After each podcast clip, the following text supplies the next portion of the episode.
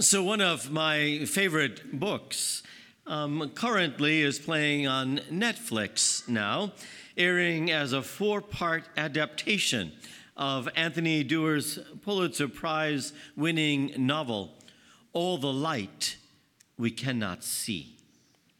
The heroine of the story is a 16 year old Marie Laure, the blind daughter of the widowed master locksmith at the Museum of Natural History in Paris.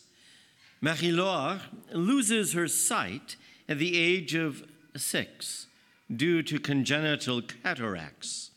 Her father, her father is determined that his beloved daughter will not live a life of self-pity, so he teaches her braille and designs intricate puzzle boxes for her to solve.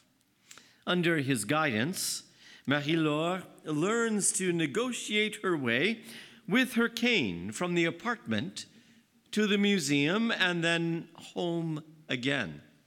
Despite her natural shyness, Marie develops a sharp, inquisitive intelligence with a steely resistance as the Second World War begins.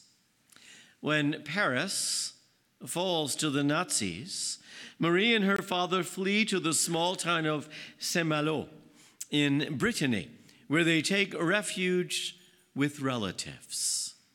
There, her father constructs a detailed wooden model of the town.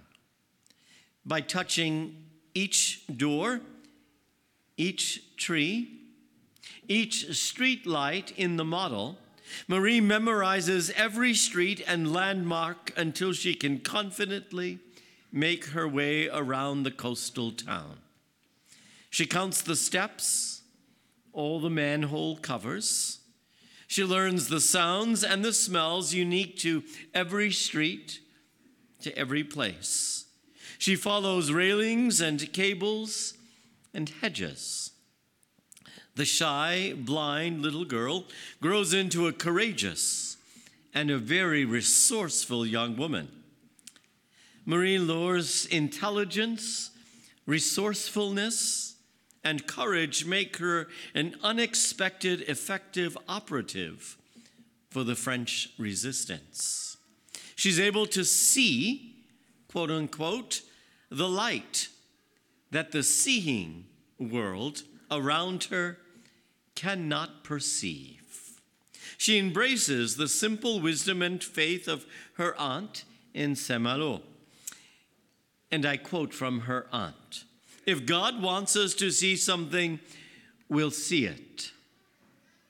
I loved the book while reading it, and in November, the end of November, I watched that four part series on Netflix under the same title.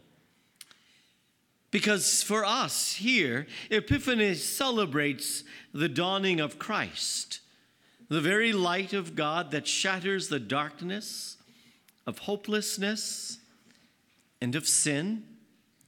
It's a light that's come to illuminate our hearts to realize the love of God in our very midst. But to see, quote unquote, to see that love in our lives as Marie Laure learns, requires us to pay attention for the very signs of love, realities that oftentimes we do not readily perceive or understand or appreciate. And even I would venture to say that at times in our lives, we would just rather ignore them altogether. See, I believe that too often we retreat into the safe isolation of convention. Or we find comfort in cold rationalizations rather than seeing the brokenness of those who surround us our family members, our friends, our neighbors. We prefer not hearing the cries of the poor or the needy in our midst. Because if we see them, if we hear them, if we acknowledge them, in turn, we might need to do something for them. See, like Marie uh, persistence in learning to see with the eye of her intel- with the eye of her intellect and her understanding.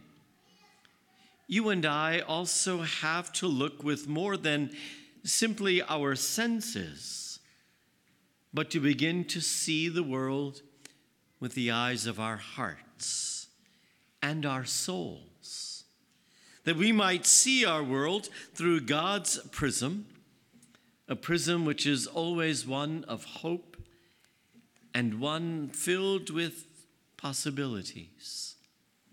See, as we celebrate this great feast of the Epiphany, those who are called wise are those who began a quest to find the Christ child, to find the anointed one, to find God.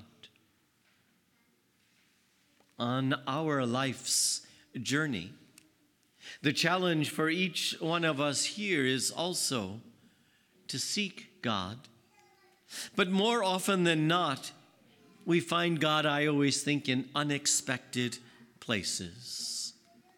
Oh, so often we insist on looking in great cathedrals when God is present right there in the hospital room.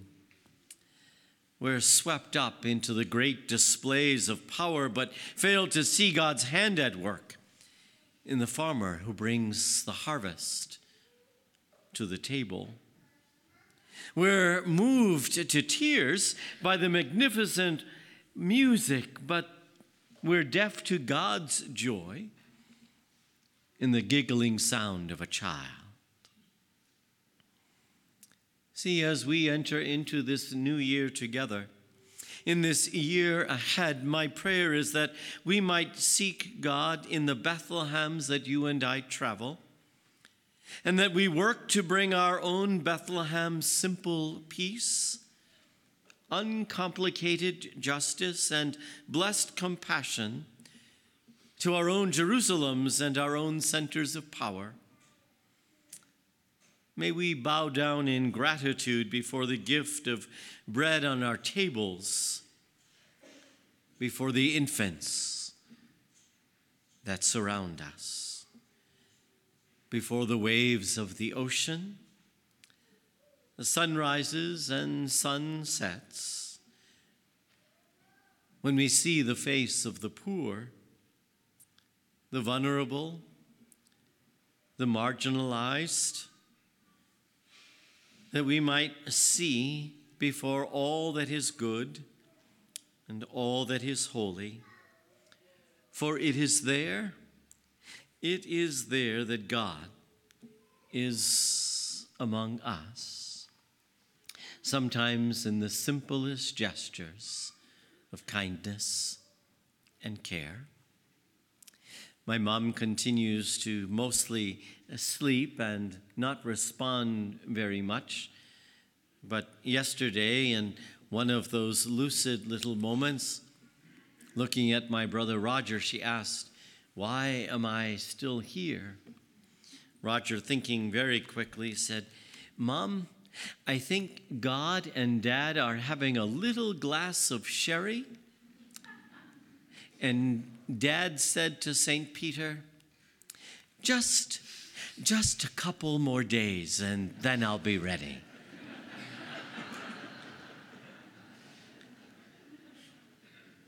And mom laughed.